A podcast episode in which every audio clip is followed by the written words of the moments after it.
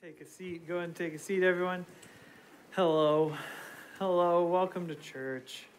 Welcome to church. I'm Brian Williams. Some of you don't know me because you're new here, and I'm glad you're here, and I'm excited to get to know you.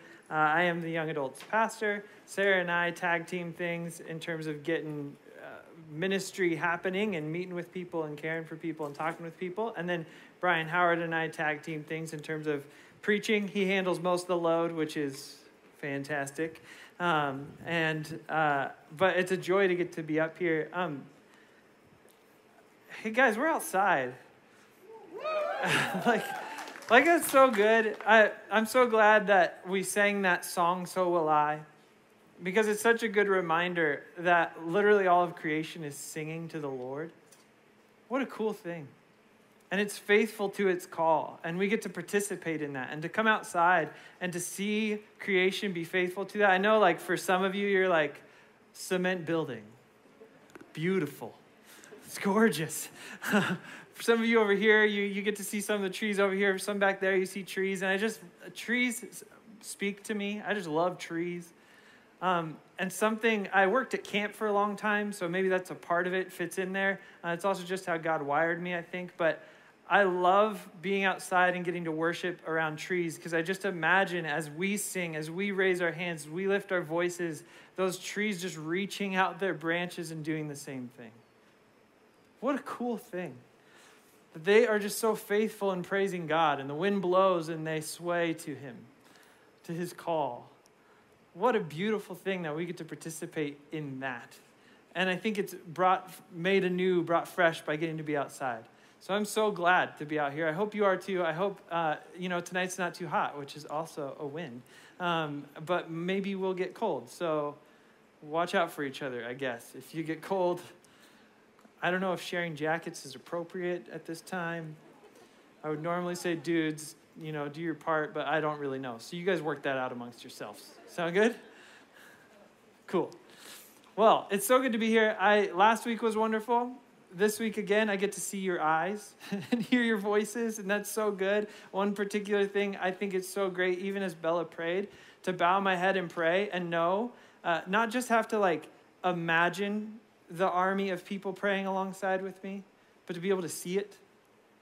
To see the army of God, this battalion that's going out to advance God's kingdom, that is calling on his kingdom to come present, and that will overflow and impact the world. It's so good to be together. Guys, let's not take this for granted. Let's not take it for granted. Let's enjoy it. Let's be so heavenly minded in even looking at God's word. And then as we finish worshiping, and then as we talk with each other, let's be so heavenly minded right now tonight that we're of earthly good. That we impact the world for good. Let's call on his spirit like we did at the beginning. Continue to do it. Even now as I preach, Lord knows I need his help. We all do. But even pray now, Lord, be with us. Help me to hear what you have to say. Help me to know you more. And then make that fruitful in my life beyond just tonight. Because that's why we're together, right? Amen? Someone? Thanks, Ty. That's what I'm talking about. Amen. Amen. That's good. You always do. You always got my back. All right, well, we are continuing in the book of Mark. We've made it really far. We're still in chapter 1. We're at verse 16. So if you have a Bible or if you want it up, it'll also be on the screens, but I know maybe 30% of you can see that. So, a Bible or a phone would be helpful. So Mark 1, we're starting in verse 16. We're going to go 16 through 20. This is the calling of the first disciples. It goes like this. As Jesus walked beside the Sea of Galilee, he saw Simon and his brother Andrew casting a net into the lake, for they were fishermen. Come, follow me, Jesus said, and I will make you fishers of men. At once they left their nets and followed him. When he had gone a little further, he saw James, son of Zebedee, and his brother John in a boat, preparing their nets. Without delay, he called them, and they left their father Zebedee in the boat with the hired men and followed him. All right, that's our passage tonight. That's what we're going to be speaking about and what we're going to dive into. It's short. There's not a lot to it on the surface, but there's actually a lot to it as we dive in. You know, this is the call of the first disciples, as I said. And Simon, who would later be named Peter, so if you're confused or you've ever heard like Simon Peter, it's because his original name was Simon.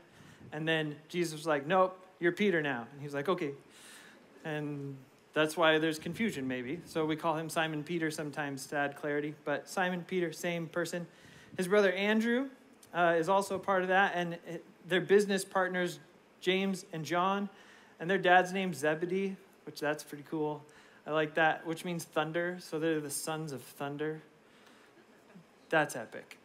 Like, I want to be the son of thunder. Is that Thor? Yeah.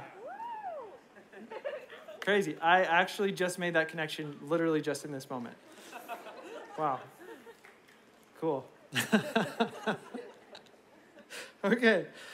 So, these Galilean fishermen were the first people called by Jesus to follow him, to learn from him, to carry the legacy and wisdom and eventually the power of the gospel and the kingdom of God.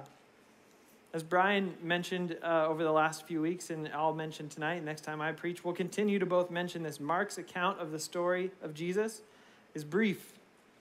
It's the highlight reel. So he's not delving into all the details of each episode. It's just the pertinent narrative facts. And there's certainly more to this particular story of the calling of these first disciples than what we see in the details of the story here. The rest of the Gospels give light. They give more detail to what's going on. In John's Gospel, we have a story that sets up that this meeting at the lake that Mark is describing. It's not the first time that the guys have met. It's not the first time they've seen Jesus or met with him. They've met before and have some insight and ideas about who he is and what he can do. In Luke's account, which is an account of this same episode, we get a fuller picture of this formal calling of these guys to come and follow Jesus and see that this is more than a moment. Well, sorry, we see that this is more than a moment when we look at the Gospel of Luke. In Mark, it's easy to think of this as a moment because it's so short, but there's actually more to it than that. These guys have had multiple interactions. They've got a bit of insight about who Jesus is and what he's about. In fact, all four of these guys have seen and are aware that, like, Jesus is the bee's knees. Like, he can do stuff. He can do stuff that don't happen in the natural world. And he says things that are like, whoa, mind-blowing. They've encountered this a bit, so they're aware of him. They've got a feel for this guy is special. There's something epic going on with Jesus. Here in Mark, though, he lays out a very simple portion, a very simple small thing. And I think it's important to stop and just point out and just talk about this for a moment, because this is an interesting conversation and a pertinent one. There's four Gospels: Matthew, Mark, Luke, and John. We're walking through Mark, which, like I said, is the Cliff Notes. It's like he's like concise and on it. The other three have their own little variation and take on things. And I want to bring this up because in this specific episode, there are some very unique things about each one of the Gospel accounts, about this calling of the first disciples. And some people would argue that this specific section of Scripture, referenced in different ways by the four Gospel writers, is one of several clear contradictions that nullifies the validity of the Gospel accounts. I need to mention this. I need to bring it up. Maybe you're like, what? Like, we got to bring this stuff up because we've got to be biblically literate. We got to know our Bibles and understand them. We need to understand the nuts and bolts of the Bible so that we have a foundation from which we can exercise discernment when we discover or are made aware of or are challenged with the realities of Scripture. That's unfortunate for whoever needs to read those lyrics. Sorry, you maybe didn't see that, but I don't need to get into it. Squirrel. So, we need to talk about this stuff. We need to talk about it. We need to talk about the ways that Scripture presents itself and even the ways in which that's complicated or confusing or hard to reckon with. If you have questions or want to talk about this stuff, especially about this particular instance, because I've spent some time working on it this week, I'd love to talk with you. I'd love for you to come and have conversations with me. I'd really appreciate that. I like talking about it, and I'd love to have a dialogue. I know Sarah would as well. I'm sure Brian Howard would as well. But there's one thing I'd like to say about this specific four-pronged kind of presentation of the calling of the first disciples, and it's this. I do not believe that variation and contradiction are equitable, especially in a narrative. Especially in a narrative. Now, some variations may be contradictory. That happens. But just because it's a variation doesn't mean it's a contradiction. Not all variations are contradiction. And I don't believe that within these accounts, there is nearly enough variation to nullify the accounts. Not hardly. Now, that's my opinion. That's my perspective. There's smart people who think otherwise. I don't fault them for it. There's a reason to have a dialogue about it. To kind of give a little bit of an example on why there'd be four Gospels with four different stories or four different, not totally different, but there's aspects that are within that. I want to give you a quick example. Hopefully you can see the screens. Maybe it will be helpful. So let's say you got this friend, Jim. Everybody got him in their mind? Jim. He's a nice guy. Pretty nice guy, I think. Sure. Nice guy, Jim. So you see Jim, you have, hanging out. You're like, hey, Jim, what's up, man? So what did you and your girlfriend do yesterday? And Jim responds to you, I went to the store, did some grilling for dinner, and, Stephanie and I had a disagreement, but it led to some good conversations. So that's his response, right? That's what he says they did yesterday afternoon. Then you ask Stephanie, hey, what did you do yesterday afternoon? And she says, well, we ended up seeing Jim's brother and his wife, and guess what? Guess what? They went camping last weekend and ate hamburgers for every meal. Isn't that crazy? That's so crazy. That's just weird. I would never do that, right? But anyway, it's kind of gnarly, but it sounded good to us. So we got burgers and had burgers for dinner, and it was a nice evening. It was a really nice evening. Hey, Troy.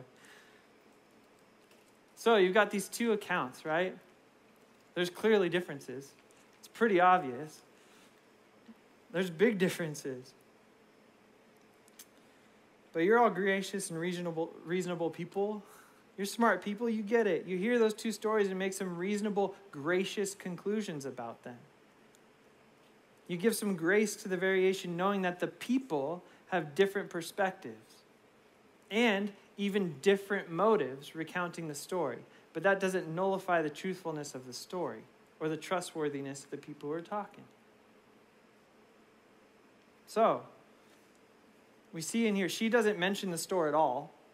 She doesn't even mention that they went to the store, but it was actually at the store that they saw Jim's brother and sister-in-law.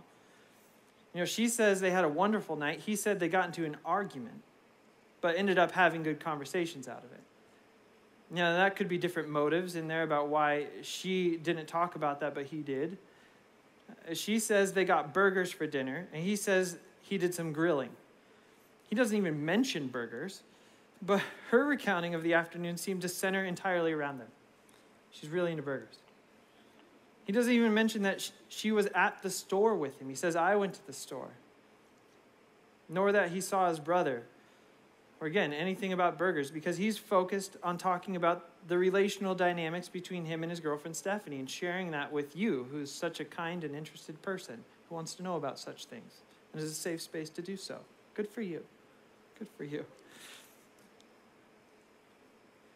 She focuses on the reason they had burgers for dinner. One's relational, one's topical, maybe you could say. They're just different perspectives and different objectives in what they're communicating about. We get this stuff.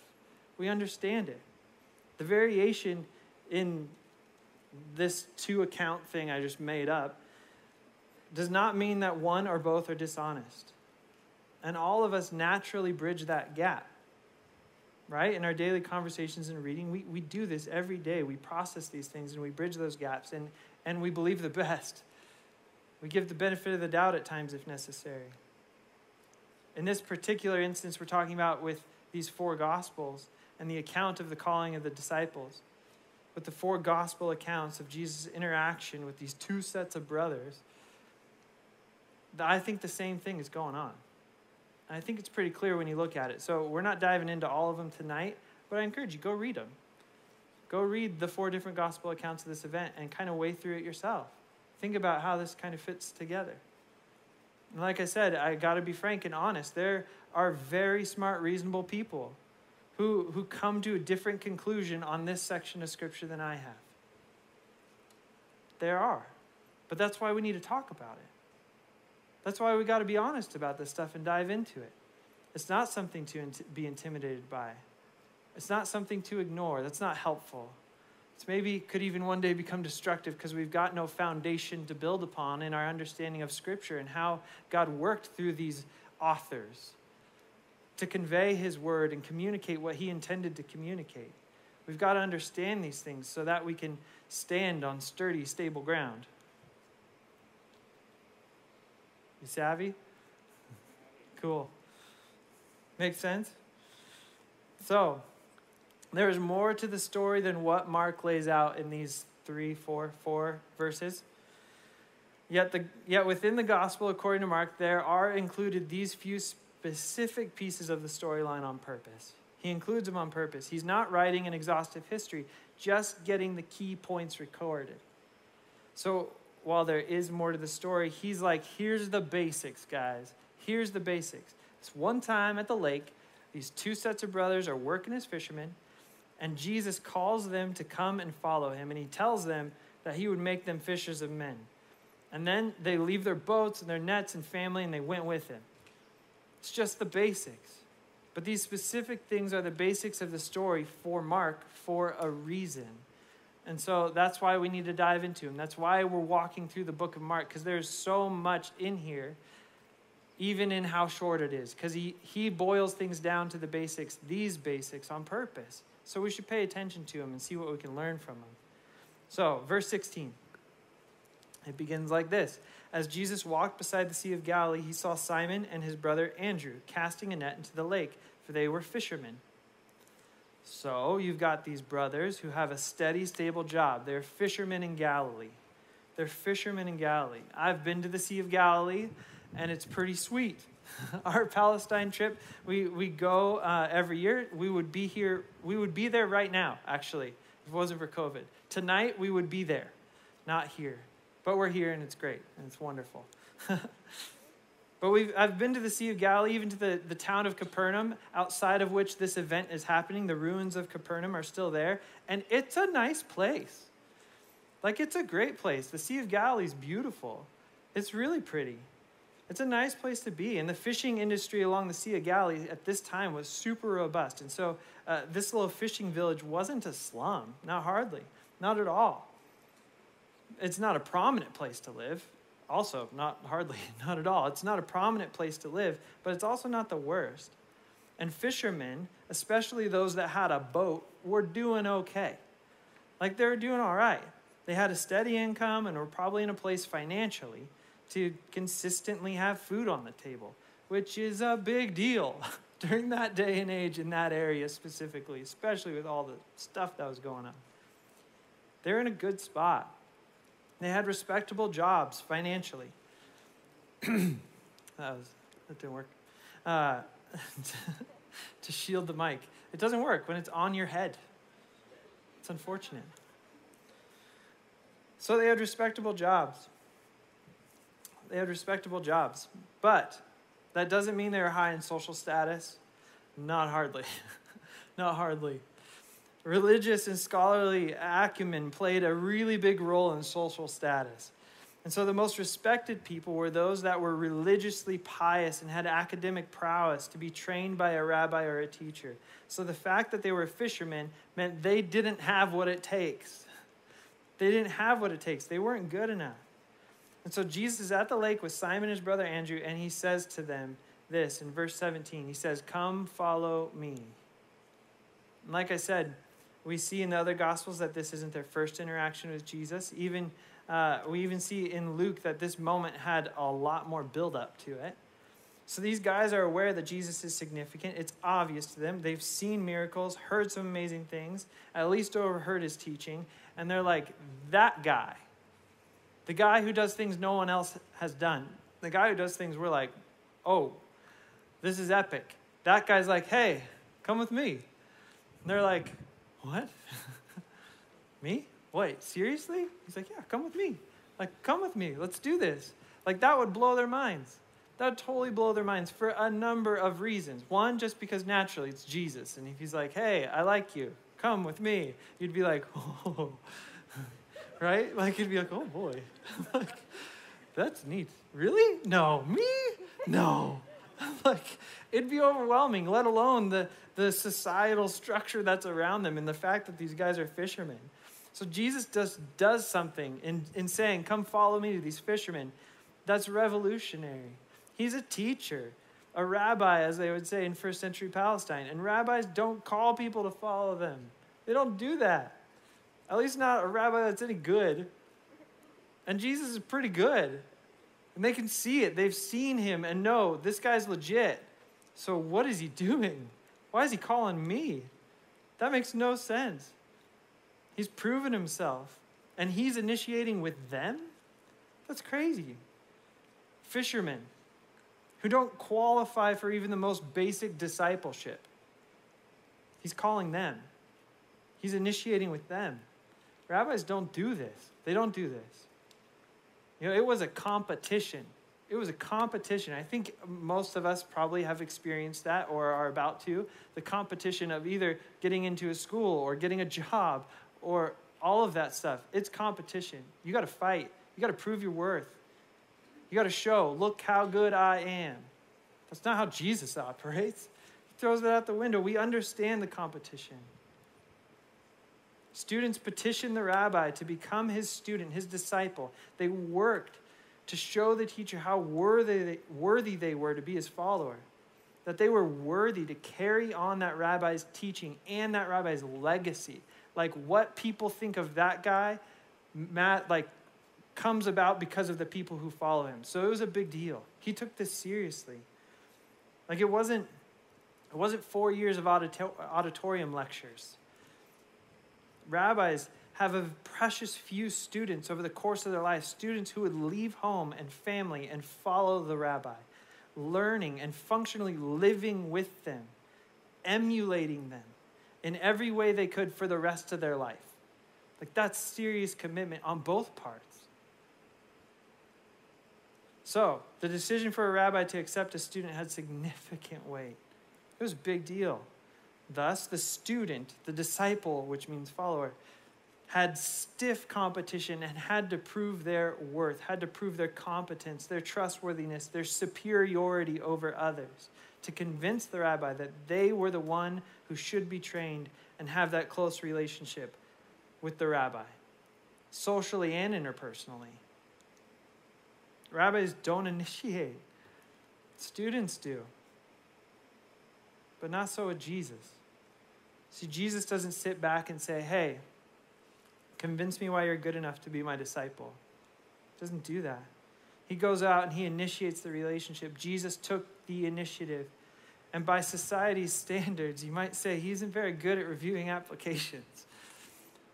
He's just not very good at it because he picked these guys. Like, what was he thinking? Fisherman? What a fool. You can say that about Jesus. He does foolish things in our worldview. But his ways are the right ways. They're higher than our ways. It may look upside down, but it's the right way to do it. And Jesus is not good at reviewing applications. And not just with these four guys, but later on down the line, Matthew, Judas, the 12 disciples were not socially relevant, and some not even socially acceptable. Yet those are who he picks. Those are who he calls. They didn't prove nothing to him. Yeah, he chose them. In Mark, in his concise Cliff Notes gospel, he's intentional to include information that is helpful and specific to convey these important aspects of the choosing the first disciples, which would have been very evident to the reader of this in the day it was written. They would have understood it. And the two things that this communicates to us just on these first two verses is, one, that Jesus takes the initiative, and two, it's not about how qualified you are. Jesus takes the initiative, and it's not about how qualified you are. The pattern he establishes with the first disciples continues today. It continues today. Being a Christian is not about, it's not a divine game of Where's Waldo. Do you guys remember those books? Anybody done a Where's Waldo? They're terrible. Right? I remember as a kid, I worked so hard. And I'd be like, there he is. And my brother would be like, nope, he's not holding the cane. I'd be like, oh my gosh. That's him. I worked so hard on that. Oh, Where's Waldo? Tough. I haven't done one for probably 20 years. Has anyone done a Where's Waldo recently? Were you successful? Was it easier as you get older? Oh, good. Maybe I should come back to it and redeem that Where's Waldo experience. It's rough. Becoming a Christian is not like Where's Waldo. It's not like hunt for him and then, oh, great, you found Jesus. No, biblically, as we see exemplified with these disciples, it's not we who find him, it's Jesus who finds us. It's Jesus who finds us. And likewise, it's not about being worthy. None of us are worthy. None of us are worthy. None of us are worthy. Man, I think some of us need to kind of internalize that. And that sounds terrifying because you're like, oh, my whole life is about fighting to be worthy. But the beautiful thing about Jesus is when we finally accept and receive that we're not, we see how beautiful and good he is and that he redeems us and chooses us anyway. We understand how loved we are, and that is the most freeing thing you can experience. You're not worthy. It's weird, but embrace it. Embrace it and experience the freedom that comes on the other side of that. Amen? Amen. You're not worthy, amen? Amen. But Jesus is. And Jesus loves you, and Jesus chooses you.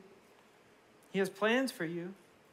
Jesus models that by picking guys that clearly did not have the adequate credentials. He's the one who makes you worthy. It's not you. Ephesians 2:4-5. If you have your Bible, actually go ahead and open there or go on your phone because you might not be able to see on the screens. This is a big section we're going to read. I was going to read 4-5, but I'm going to read 1-9 because 4-5 gets the point across, but I could not just stop with 4-5 because this is so good. It's so good. I can't help but share more of it. Paul writes this. He says, starting verse 1, as for you, he's talking to the Ephesian church, you were dead in your transgressions and sins in which you used to live when you followed the ways of this world and of the ruler of the kingdom of air, the Spirit who is now at work in those who are disobedient. All of us also lived among them at one time, gratifying the cravings of our flesh and following its desires and thoughts. Like the rest, we were by nature deserving of wrath. But because of his great love for us, God, who is rich in mercy, made us alive with Christ, even when we were dead in transgressions. It is by grace you have been saved. And God raised us up with Christ and seated us with him in the heavenly realms in Christ Jesus, in order that in the coming ages he might show the incomparable riches of his grace expressed in his kindness to us in Christ Jesus. For it is by grace you have been saved through faith, and this is not from yourselves. It is the gift of God, not by works, so that no one can boast. Verses 4 and 5 says, because of his great love for us, God, who is rich in mercy, made us alive with Christ, even when we are dead in transgressions. It is by grace you have been saved. Elsewhere, Paul writes, while we were yet sinners, Christ died for us. He initiated. He came for you. He's coming for you. He's calling you. He's going out of his way for you. And it's not because you're worthy of it, but because he loves you. It's not because you've earned it. That's what I mean. because he sees the value in you, because he created you.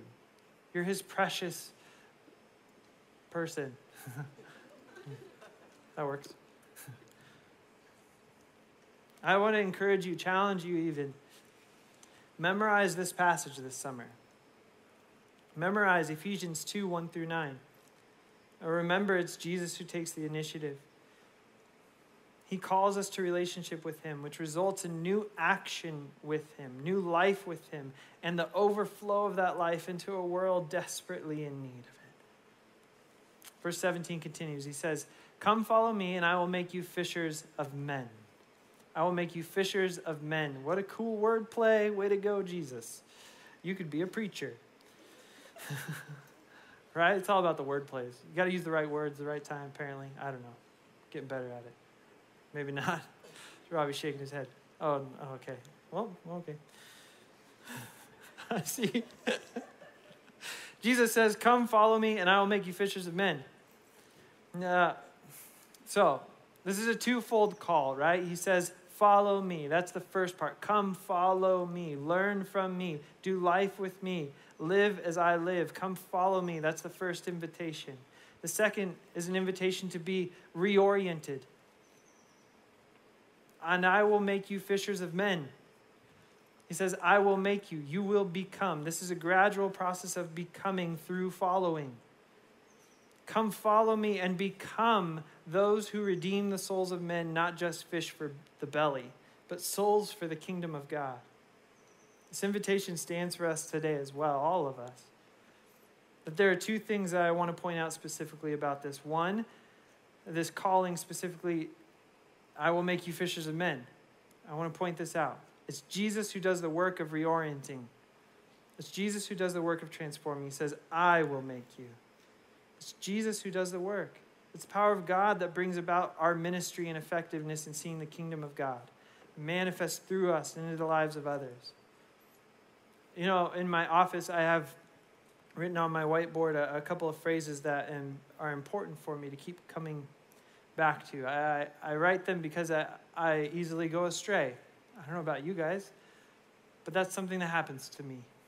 I usually wander away from what's the main point, what's life about, what am I doing here, what am I accomplishing? And so I have some things that I scribbled in terrible writing in the corner of my whiteboard to continue to look back and see, and one of them is this: God equips the qualified and qualifies the follower.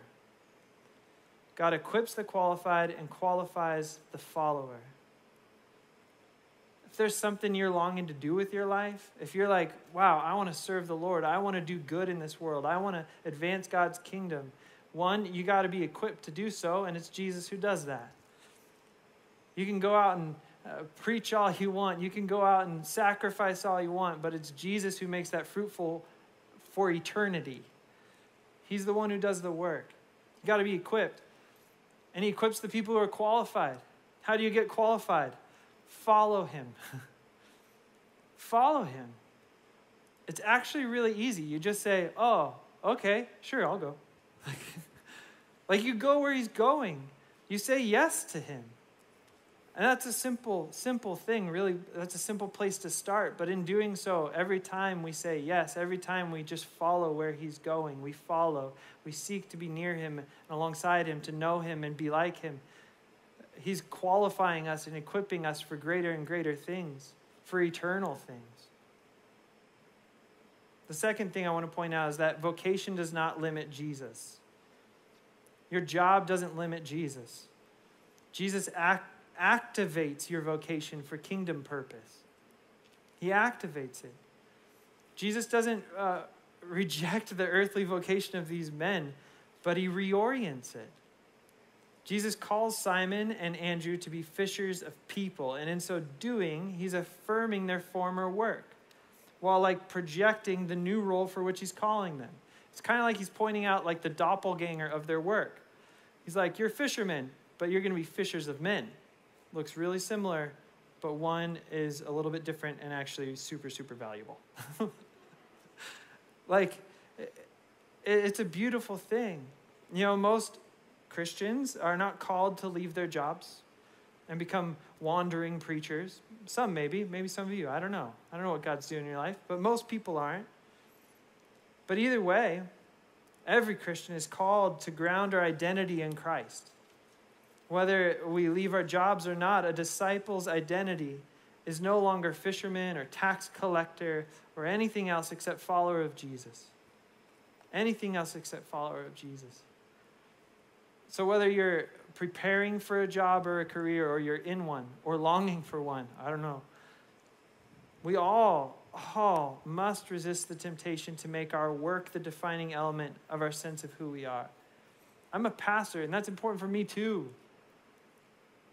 Being a pastor is not my identity. Follower of Jesus is. And that's not the same thing, by the way. Follower of Jesus is who I am. Follower of Jesus is who you are.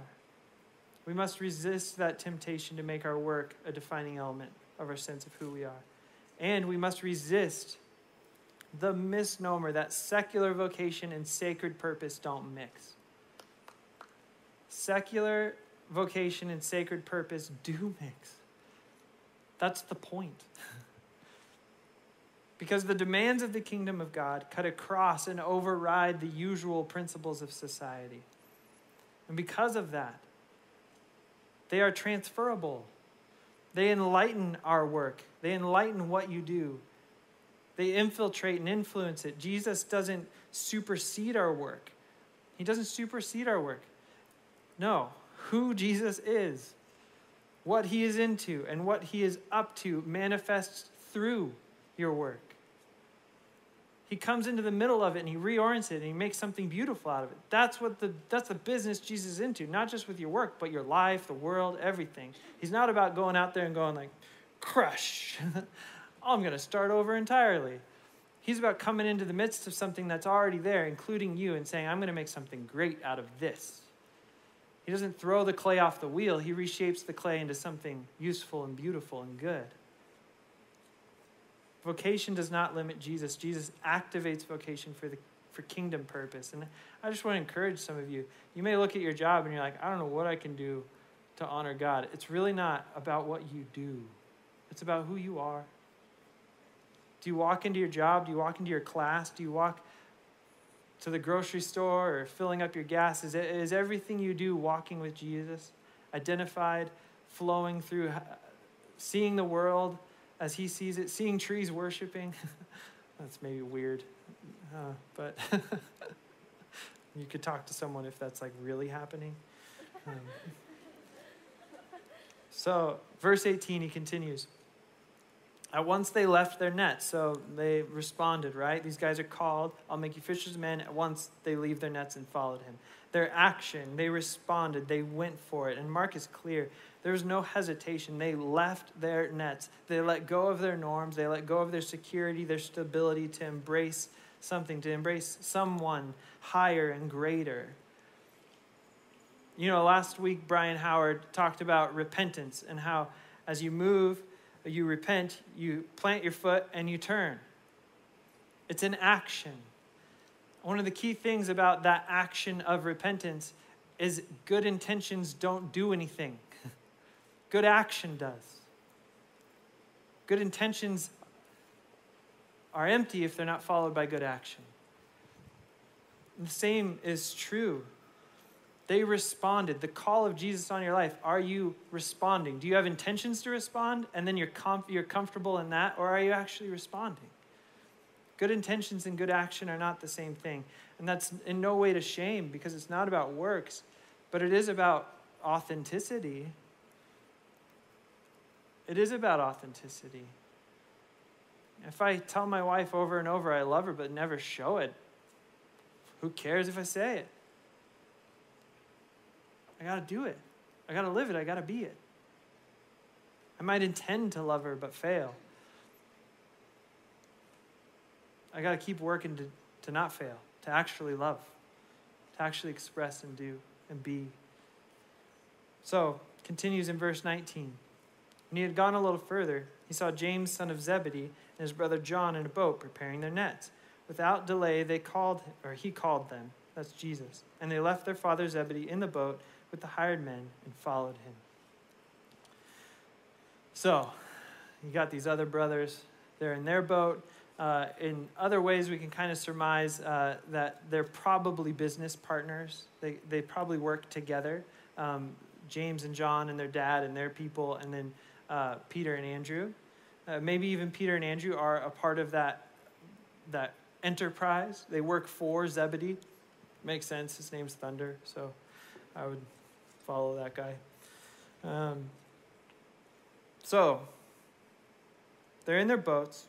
Jesus says, "Come, follow me," and they respond without hesitation. As I said earlier, and I've said multiple times, I keep saying it because I just want to make it clear. I want us to continue to remember to take Scripture as a whole. The details Mark includes are the basics in his view, and that means he's including them on purpose. For these two sets of brothers to call, the call to follow Jesus is more than just a challenge to leave behind some income and stability, or as we might put it, our comfort zones.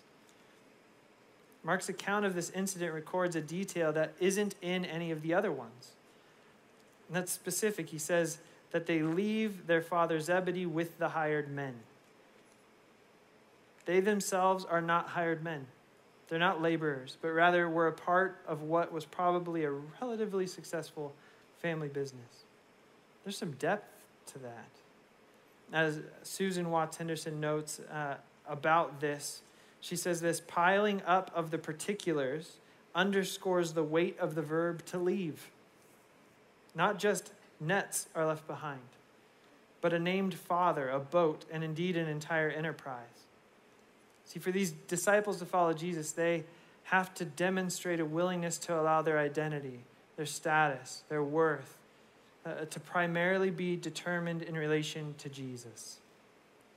And that's how it worked in the day. If you were to follow a rabbi, it's not that you disliked or disowned your father, but you became so associated with the rabbi that in essence he could be your father.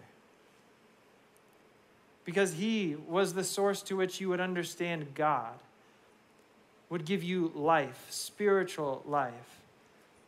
Your earthly father gave you physical life, and that is good and worthwhile and beautiful, but the rabbi gives you spiritual life. And that's higher and more valuable. So they would leave their father. In their paradigm, that's a big deal. In our paradigm, that's a super big deal. It's a really big deal. It meant job.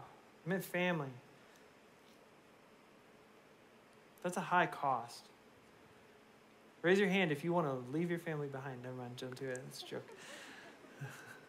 Some people might be like, oh, yeah. Yeah. It's okay, man. It's all right. It's part of life. If you need to talk, come talk with me. I'm here and available. I would love to talk with you. Man, do I get distracted. In our situation, what we see from these guys, their willingness to leave these things, their willingness to step out. Honestly, you can start somewhere. Maybe you don't have a boat to leave behind or a bunch of nets, but maybe your phone or whatever's distracting you. Maybe it's being willing to leave behind your reputation, asking for help, confessing struggles, being vulnerable, speaking truth when it's not in fashion, being gracious when it's painful. Doing whatever it takes to follow Jesus, letting go of anything that hinders you from being with him. That's the call. Sometimes that's what it takes.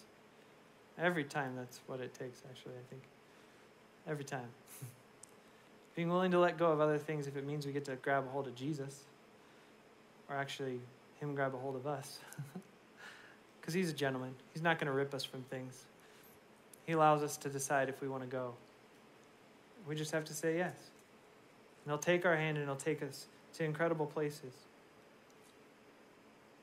To follow Jesus, we have to demonstrate a willingness to allow our identity, our status, and worth to be primarily determined in relationship to Jesus. So I have one last thing to kind of march through in this. And I really think We were looking at the call of these guys.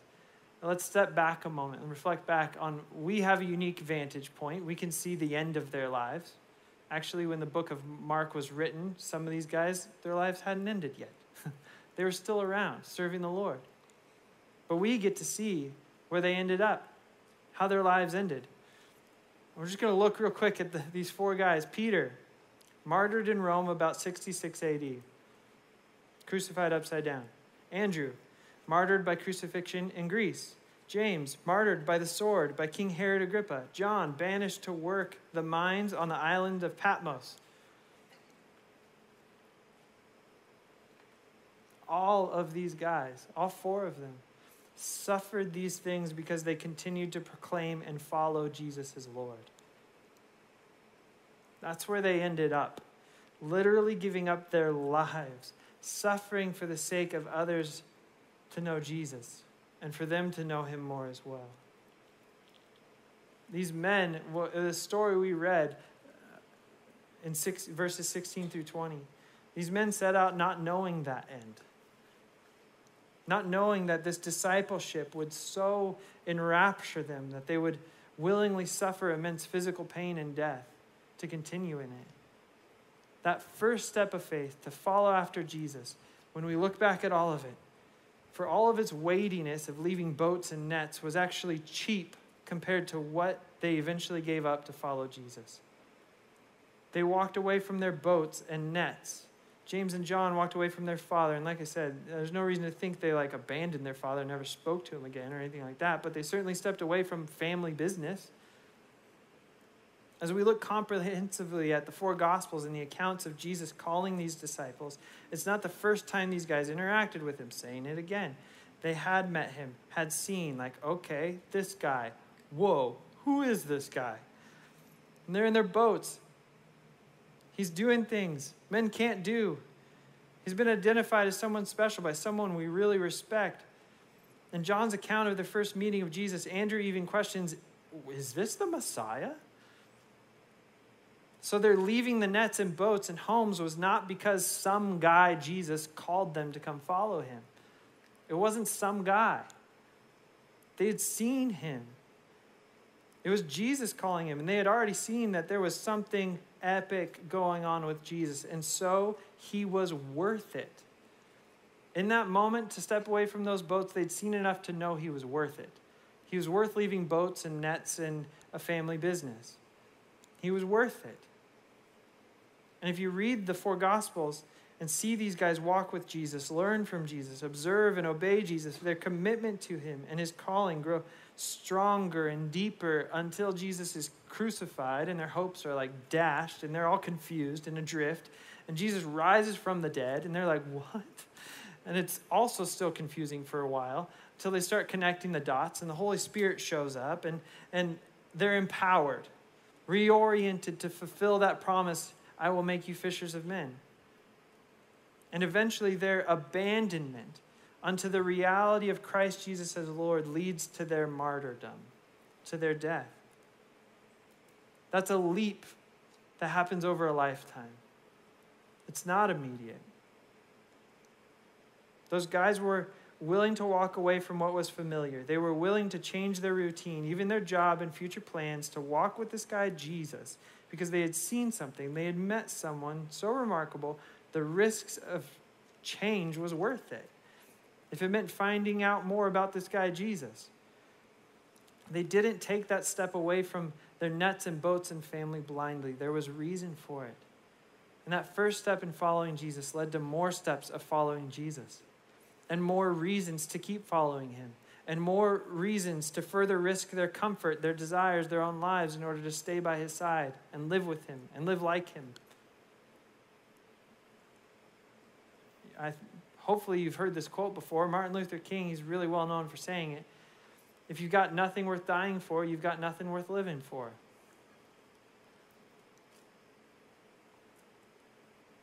For him, it was Christ who led him to the places he went. It was the call of Jesus that prompted and guided him in shouldering the burden of leadership in the civil rights movement. It was a commission from Christ to go and be a signal flyer of justice achieved through the principles of God's heavenly kingdom. If you read that quote, if you've got nothing worth dying for, you've got nothing worth living for. If you read that quote, hear that quote, and shudder and think, am I willing to die for anything? Asking yourself, do I care enough about anything outside of myself that I would give up my life for it? If you're asking that question, yeah, me too. Me too. I guess the encouragement is to most all of us then, probably. Do what these first disciples did. Respond to Jesus' call to follow him. It may mean adjusting your routine. It may mean reorienting your life and work, but Jesus will prove himself worthy of the risk. And if you keep following, you will know the value of Jesus as Lord. And he will make you a fisher of people. In his gracious, loving, patient way, he will commission you to advance his kingdom in ways worth dying for. Today, right now, it's not a big leap. It's a small step. You don't have to be like, I'm ready to die for Jesus. Let's go right now. If you're at that place, praise the Lord. But if you're like, whoa, it's okay. You don't have to be there right now. We just have to say yes and follow. And in time, he'll give us something worth dying for. Not because like, well, we have to have that, but because he will prove himself and we'll see over and over, wow, he's worth dying for. And we'll arrive at that place where at the end of our life, we can see something like this and say, yep, I had something worth dying for. I lived a life surrendered to something greater than myself. To the greatest thing you could surrender it to Jesus. So don't worry about what might come down the line. Just focus on what you're being faithful with right now. Focus on Christ, because whatever you let go of in order to follow him will be worth it. Amen? Let's pray. Father God, thank you. Thank you for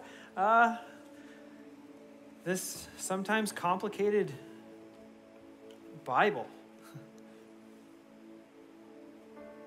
Thank you, Lord, that you partner and trust and so wildly surrender this sacred text that people may interpret it.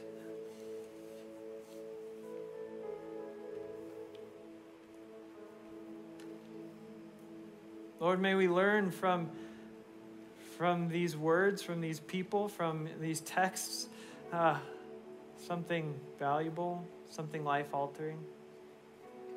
Lord, I pray that we would be a people who don't just have good intentions, but have good actions. That don't just want good things, but work to see them come into fruition. Are willing to let go of what needs to be let go so that we can know you more. Lord, help us. Each and every one of us to follow you, Lord, we surrender.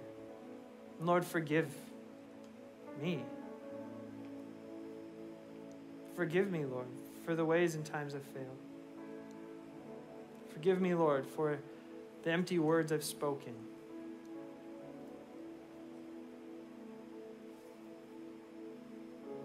Lord, forgive me and restore me. Receive me and redeem me, Lord, because only you can. Make something good out of this, Lord. Improve yourself. I want to see how good you are. So, Lord, I'm going to come.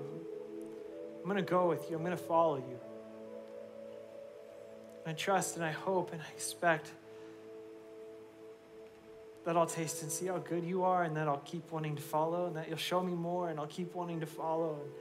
And that eventually I'd be willing, Lord, even to let go of life itself, to be with you. That's how good you are, Lord. I say this in faith. I pray this in faith, that that'd be true for every one of us, Lord. Would we be willing to follow? To pursue you above everything else. In Jesus' name, amen.